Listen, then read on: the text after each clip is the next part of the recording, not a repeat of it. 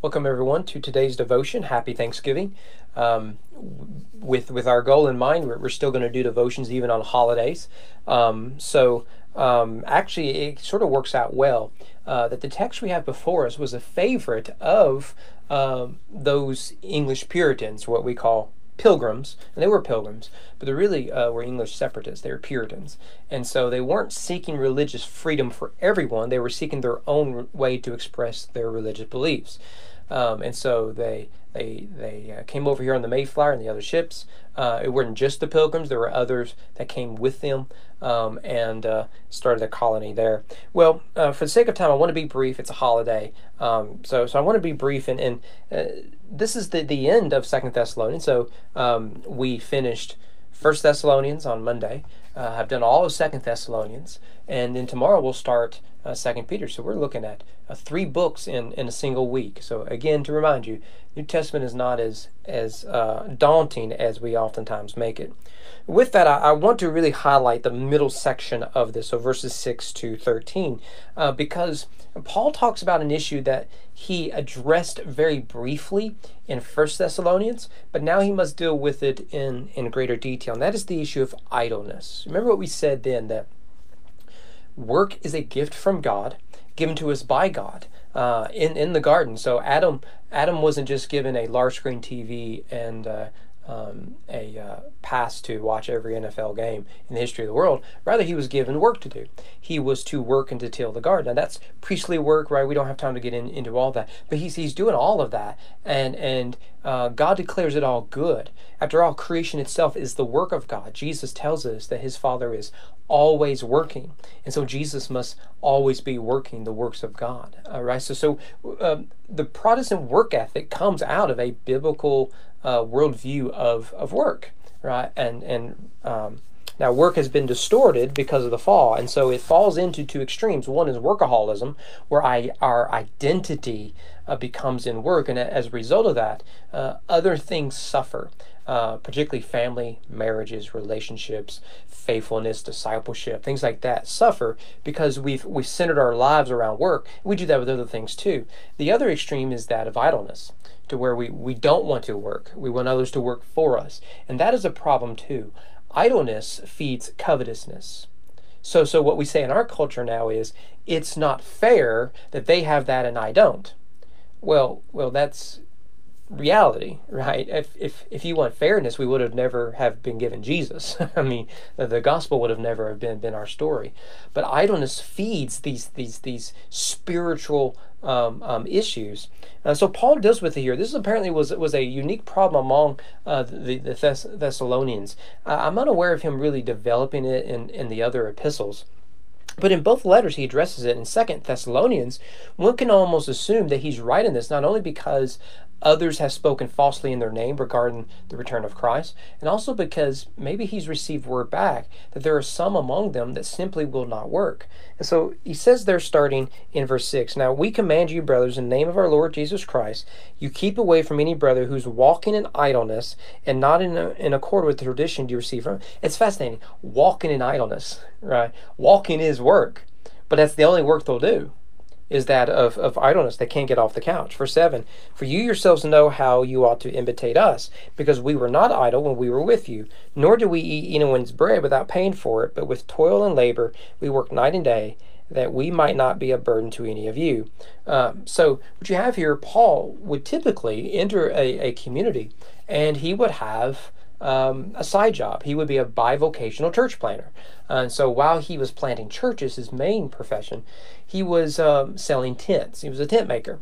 We see him doing this. It's actually how he met uh, Priscilla and Aquila, because they too were tent makers. So uh, Paul's main um, uh, market uh, target would have been Roman soldiers, which is a fascinating little detail, uh, and others, of course, but Roman soldiers were the ones usually in, in need of, of these tents he would make. And so he would do that so that in planning the churches, he wouldn't be a burden to them. He didn't do it with all the churches. Uh, he apparently um, would do this with the Thessalonians, where, where he would not um, request some form of payment from the church. He didn't do it with the Corinthians. We talked about it there. But he seems to have done it uh, with other churches. Antioch, uh, uh, Philippi, I believe, is one, and, and others. Uh, and so uh, Paul would just determine if this is an area that he should do this or, or not. And in Thessalonica, he, he determined early on look, I'm going to have to uh, demonstrate for them what hard work looks like and why it is good for, for the community.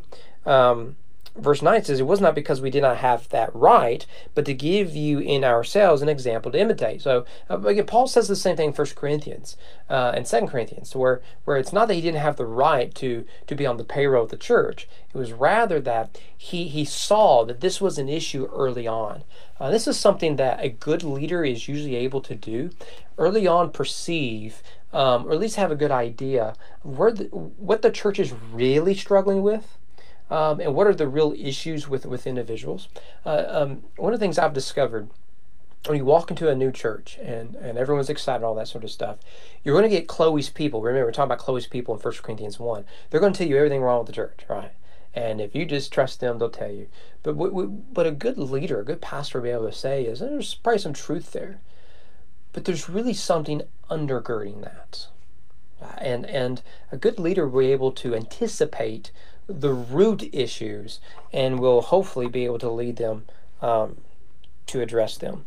Uh, verse 10 For even when we were with you, we will give you this command if anyone is not willing to work, let him not eat. Now, I mentioned the, the pilgrims earlier. And, and this was the verse that, that really helped them survive um, because they, they had some really, really, really difficult years, and the experiment almost didn't work for them. Uh, many died uh, in those those first few years. Uh, but one of the things they sought to do was have an egalitarian culture where uh, everyone shared with everyone. So so it didn't matter if if you produced X amount of, of food and your neighbor produced nothing because they didn't work everyone got the same amount. Now, other societies have tried this. Uh, this was a, an, uh, something that uh, the uh, fundamentalist Latter day Saints have, have done, uh, and, and I, I, believe they still do it even today. You go down to Short Creek, and um, where, where some of this was done. Other groups have tried something like this. It was the idea of hippies also tried this. This has been, been around in, in history. But what the Pilgrims found was their approach to the issue encouraged idleness. And this is the problem with. Um, um, I want to avoid politics, but this is the problem whenever we, we, we, we try this at a national level because you're encouraging some to work while others not to work. Right? Um, and and we're, we're having this in, in our country where you have um, uh, a number of people, by whatever means, some legitimate, some not uh, legitimate, are uh, realize that I can make more money not working than if I went to grab the first job I can find in town. Um, and th- that's a problem too. So so so there, there is a struggle between a safety net, which I think can be a good thing and is a good thing, but also um, society should encourage, particularly men, to work, provide for their family. There's something freeing about it. There's something good about it because we were made for work. And Paul says here that the general rule should be if you're unwilling to work, you shouldn't be able to eat. Now, I don't think we should take that to extreme and hope people starve to death. But the principle is there that, that there is an association between work and food work and basic necessities being met. Verse 11 For we hear that some among you walk in idleness, not busy at work, but busy bodies. And that, that is one of the problems there, is when we encourage idleness, we encourage uh, the negative things and, and the worst parts of our, of, of our nature. Um, whenever I talk to particularly young men who are struggling with purity issues, for, for example, one of the things I, I like to say is, why don't you get you another job? And if you're not working, go get you a job. the, the reality is, is that working keeps you and prevents you from doing a lot of other things. By the way, so does a wife and kids. Right?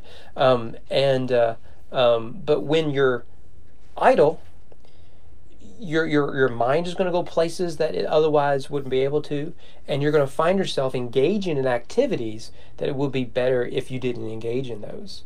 Um, so, so work does have a sanctifying effect to it. Uh, and that when you add wife and children to that, or spouse and kids to it, you realize you're not just working for yourself, you're working to meet the needs of, of, of other people. and so so that is a selflessness that that needs to be cultivated in in the soul so work has some some sanctifying uh, things in it now verse 12 now such persons we command and encourage in the lord jesus christ to do their work quietly and to earn their own living I mean, it's pretty straightforward what the application here is. Uh, uh, it is the work. Blue collar white collar doesn't matter. Whether you're working with your hands or working with your mind doesn't matter. Whether you sit behind a desk or or or um, in front of a tractor doesn't matter. Uh, just work and work hard and work well. And then notice what he does in verse 13 as for you brothers do not grow weary in doing good. Well that means don't grow weary in, in doing good like in work but also in general. So so what we really have here is a bridge from his exhortation regarding idleness and his exhortation uh, with with his final uh, as he always does this final instruction. He does that. Do not grow weary doing good because chances are you might be at that point right now you have been at that point right now or you will be soon. I give and i go and i do. It isn't worth it anymore. No don't grow weary in doing good i want to point out one last thing and then, then we'll be done my goal was was to be brief I'm not going to be as brief as I as I'd hoped. Verse 16. Now may the Lord of peace himself give you peace at all times and in every way. Well, that's a good summary of what Paul wants out of this letter.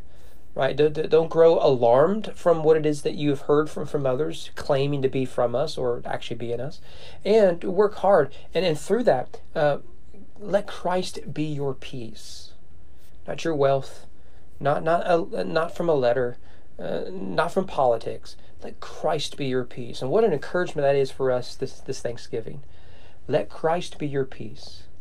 Not the news, not an election, not the culture, not a career. Let Christ be your peace.